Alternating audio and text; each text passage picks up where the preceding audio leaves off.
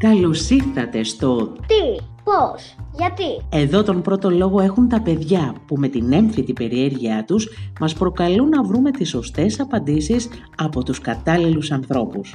Παιδιά, με τη βοήθεια των γονιών σας, ελάτε μαζί να δημιουργήσουμε το επόμενο επεισόδιο «Τι, πώς, γιατί», αφού ως γνωστόν, ρωτώντας μαθαίνεις.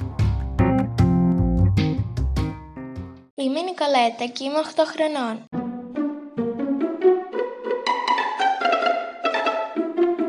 Αφού έμαθα να γράφω και να διαβάζω, γιατί να πηγαίνω σχολείο κάθε μέρα;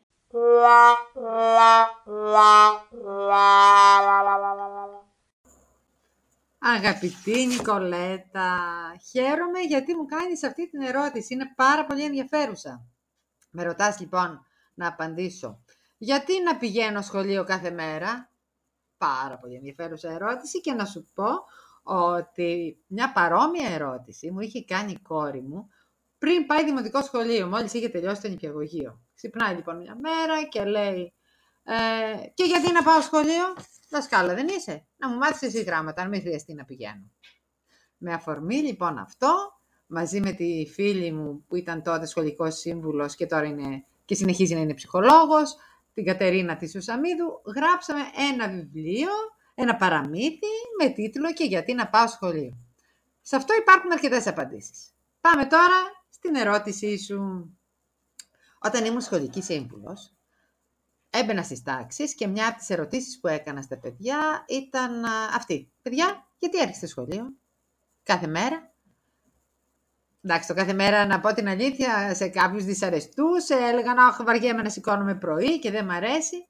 Αλλά οι απαντήσεις που έπαιρνα γιατί έρχονται σχολείο ήταν κυρίως για να μάθουμε γλώσσα, μαθηματικά, ιστορία, φυσική.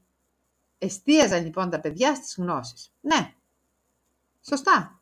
Οι γνώσεις είναι πολύτιμες, μας βοηθούν να ανοίξουν οι ορίζοντες του μυαλού, να μάθουμε πάρα πολλά πράγματα.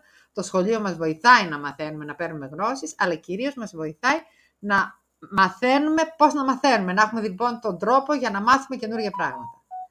Όμως, εκεί που θέλω να καταλήξω και να σου πω ότι προσωπικά πιστεύω πως το πιο σπουδαίο έργο του σχολείου είναι η ευκαιρία που δίνει στα παιδιά να κοινωνικοποιηθούν. Δηλαδή, τα παιδιά στο σχολείο έρχονται σε επαφή και συνυπάρχουν με μικρούς μαθητές, με μεγαλύτερους μαθητές, με ενήλικα άτομα που είναι εκπαιδευτικοί. Άρα, για να συνυπάρξουν πρέπει να καλλιεργήσουν κάποιες δεξιότητες και επικοινωνιακές και στο χαρακτήρα τους, ικανότητες και δεξιότητες, που δεν θα τις αποκτούσαν αν δεν ήταν σε αυτή την, την κοινότητα, την ομάδα που λέγεται σχολείο.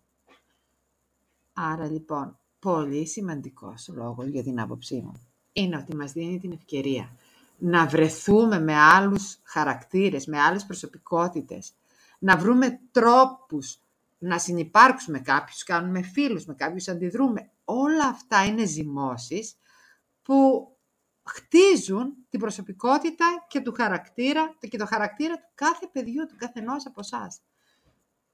Το σχολείο είναι ο ιδανικός τρόπος να χτίσετε το χαρακτήρα σας. Ο ιδανικός τόπος να χτίσετε το χαρακτήρα σας.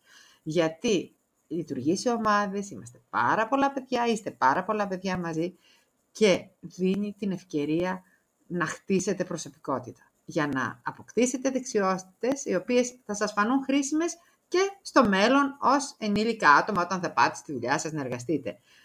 Μαθαίνετε να προσαρμόζεστε σε νέες συνθήκες και η ζωή μας είναι συνεχώς νέες αλλαγές, νέες συνθήκες. Και για τους μεγαλύτερους να πω ότι δεν πρέπει να ξεχνάμε πως το ο ρόλος του σχολείου είναι, ο στόχος του είναι η ο, ισόρροπη ψυχοσωματική ανάπτυξη των παιδιών. Τέλος, Νικολέτα μου, να σου θυμίσω πόσο άσχημα το βιώσαμε και εμείς οι γονείς και εσείς τα παιδιά, το γεγονός ότι ήσασταν πάρα πολύ καιρό μακριά από τη διαζώση διδασκαλία, την εποχή της τηλεκπαίδευσης, που Παίρνατε γνώσεις, ναι, μπροστά από μια οθόνη υπολογιστή, αλλά δεν υπήρχε αυτή η συναναστροφή με συνομιλίκους.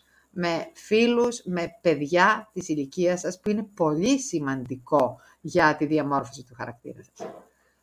Εύχομαι να σου απάντησα. Νικολέτα, θα χαρώ να σε γνωρίσω και από κοντά. Σας στέλνω σε όλους την αγάπη μου. Γεια σας.